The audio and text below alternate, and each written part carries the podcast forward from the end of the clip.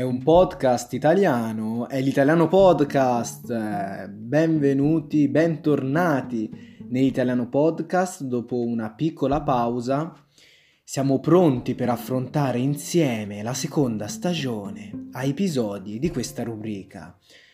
Oggi siete in compagnia mia e andremo insieme ad approfondire come primo episodio della nuovissima rubrica dell'italiano podcast un grandissimo artista, una grandissima persona caratterizzato da una personalità unica nel suo genere, un personaggio enigmatico che viene studiato tutt'oggi su tantissimi libri di storia e che ormai nel 2020 è noto in tutto il globo terrestre. Sto parlando di Leonardo di San Piero da Vinci, meglio conosciuto da tutti noi semplicemente come Leonardo da Vinci. Chi è Leonardo da Vinci? Da Vinci è stato un grandissimo inventore, nonché artista, nonché scienziato italiano, vissuto tra il XV e il XVI secolo d.C ad oggi è ritenuto come uno dei più grandi geni dell'umanità, sicuramente uno dei più grandi geni, una delle più grandi menti soprattutto del panorama storico italiano. Oggi andremo insieme a scoprire meglio chi era questo personaggio, a scoprire insieme molte delle sue sfumature migliori e a talvolta anche bizzarre e controversie. Sappiamo che Leonardo da Vinci fu il primogenito nato da una relazione illegittima tra il notaio 24enne conosciuto come Piero da Vinci e Caterina. Quest'ultima era una donna d'estrazione sociale modesta. La notizia della nascita del primo nipote fu annotata dal nonno Antonio su un antico libro notarile trecentesco, usato come una raccolta di ricordanze della famiglia. L'arrivo a Firenze viene segnato dalla morte del nonno di Leonardo. All'età di 96 anni il nonno di Leonardo, conosciuto come Antonio, morì nel 1468. Quindi il giovanissimo Leonardo insieme alla restante parte della famiglia decise quindi di andare a trasferirsi a Firenze. Nel corso degli anni ricevette studi abbastanza modesti da professori privati, dato che la famiglia di Leonardo poteva permettersi il lusso di avere insegnanti privati negli studi. Tuttavia Leonardo riuscì ad applicarsi da solo a determinate materie, soprattutto quelle scientifiche ed ingegneria, al di là dello studio accademico e riuscì in poco tempo, in età giovanile, a imparare totalmente in autodidatta alcune discipline, come per esempio quella dell'ingegneria, della scienza applicata e soprattutto dell'arte. Tutt'oggi Leonardo da Vinci rimane nel suo complesso un personaggio di stampo artistico, cioè Leonardo da Vinci oggigiorno nel 2020 è conosciuto principalmente per essere un artista ed è questo in effetti che lui rappresentava. Lui rappresentava l'esponente più alto dell'arte a cavallo tra il XV secolo, quindi 1400 e XVI secolo, 1500.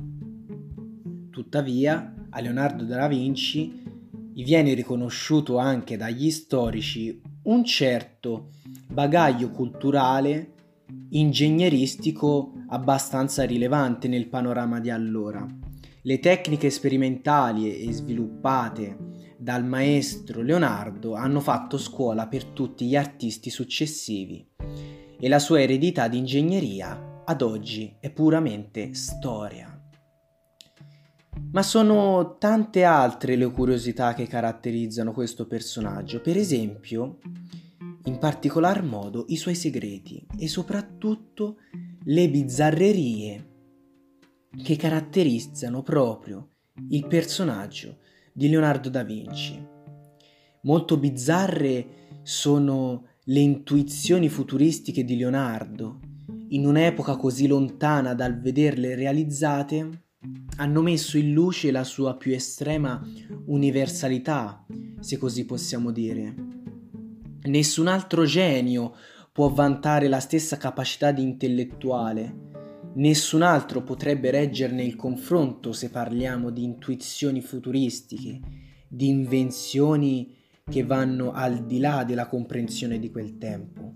Leonardo da Vinci di fatti era sì un artista, ma anche in secondo luogo un luminare, una persona che è vissuta nel 1500, ma che comunque con la mente lavorava già al futuro, aveva una mentalità molto proiettata sul futuro, le sue invenzioni si proiettavano sul futuro.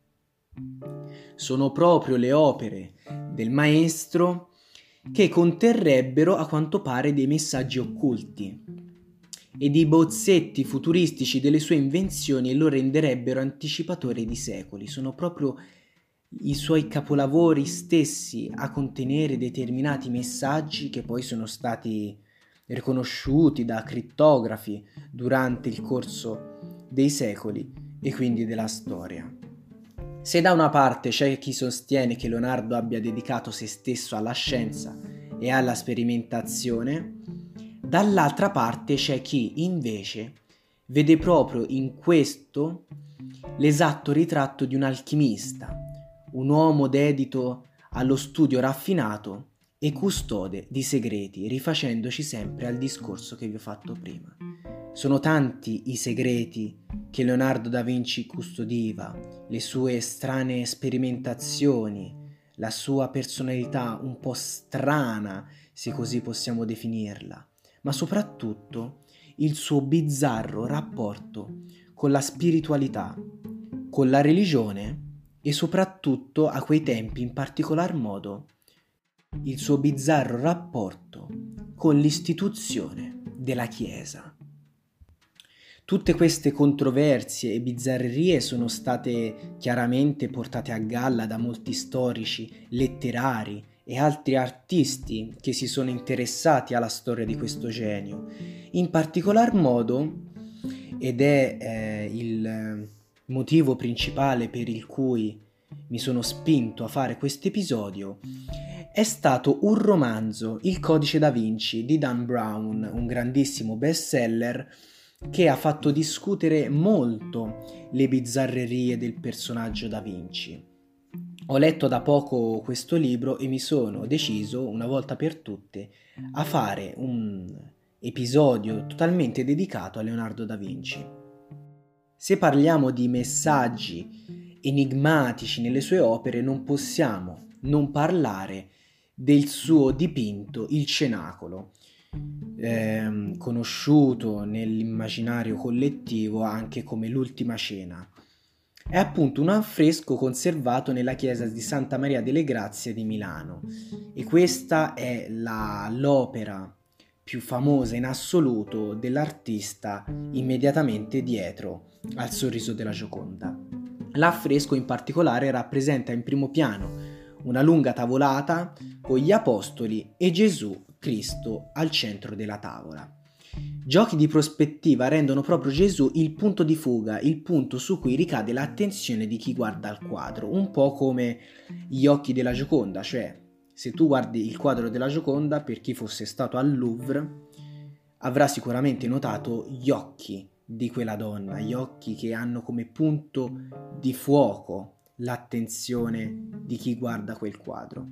Nel quadro dell'affresco dell'ultima cena, appunto, il punto di fuoco viene individuato proprio da Gesù Cristo. La posizione di Gesù, in particolare, e anche in particolar modo dell'Apostolo Giovanni, creerebbe una sorta di V, simbolo del femminismo sacro. A tal proposito, i tratti gentili di Giovanni, l'Apostolo, hanno fatto supporre si tratti di una donna, in particolare Maria Maddalena. Sappiamo tutti che Leonardo da Vinci era un gay dichiarato apertamente e fu proprio uno dei primi personaggi storici a fare il coming out come lo conosciamo oggi. Lui disse apertamente, anche attraverso i suoi manoscritti, di essere omosessuale. Nelle sue opere Leonardo da Vinci rivendica un pochino quindi il femminino sacro, cioè l'esaltazione della femmina che a quei tempi la Chiesa aveva oscurato volontariamente. È stata proprio l'influenza della Chiesa a ridurre l'importanza della femmina, l'importanza del, dell'essere femminile ad un eh, piano meno sacro in quei tempi e fu proprio questo il primo grande dibattito tra l'artista e la Chiesa e sappiamo molto bene che il rapporto tra Leonardo da Vinci e la Chiesa cattolica allora conosciuta non era dei migliori. La Vergine delle Rocce, un'altra opera dell'artista, è l'altro dipinto che racchiude un gran quantitativo di simboli. Le figure di Maria, Gesù, San Giovanni e dell'angelo si ritrovano all'ingresso di una grotta nel quadro. I personaggi sono legati tra loro in una sorta di cerchio fatto di gesti, questo ritornando a decifrare la simbologia dell'artista. La Vergine, in particolar modo, al centro del quadro rivolge lo sguardo e cinge Giovanni. Gesù invece con la mano benedice Giovanni mentre l'angelo si rivolge a chi guarda e indica il Battista. Tutti racchiusi in una piramide con vertice Maria. La Maria appunto era posta al vertice del quadro, della piramide.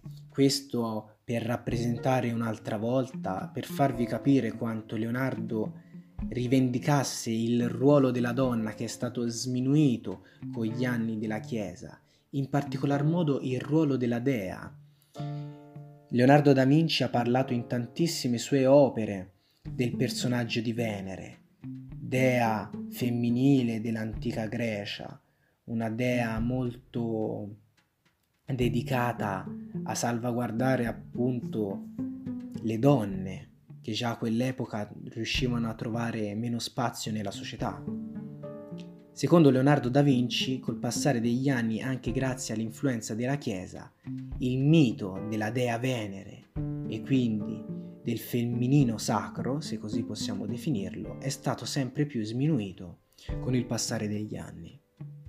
Quindi, ricapitolando, possiamo dire con certezza che Leonardo da Vinci si divertisse quasi a lasciare messaggi nelle sue opere. Era un personaggio molto egocentrico che viveva di attenzioni anche in quel periodo, amava far parlare di sé e con gli anni ci è riuscito a far parlare di se stesso. Tantissimi storici hanno discusso delle sue bravate, cioè di inserire questi messaggi espliciti nelle sue opere.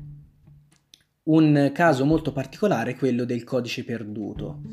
Questa è una piccola curiosità che vi dico io. Correva l'anno 1999 e il professor Pedretti annuncia di aver trovato l'esistenza di un codice leonardesco oggi disperso, che costituisce la somma del suo pensiero sulla cultura, pittura e architettura. Questo chiaramente è una curiosità se questa è la vera realtà delle, dei fatti oppure una semplice leggenda metropolitana, questo non lo sapremo mai. Leonardo da Vinci ha mm, nascosto per anni, insieme a tutti i messaggi mantenuti occulti, anche alcuni misteri del tutto macabri e oscuri, se vogliamo. Leonardo da Vinci di fatto era noto anche per compiere esperimenti su defunti, su corpi di determinati defunti.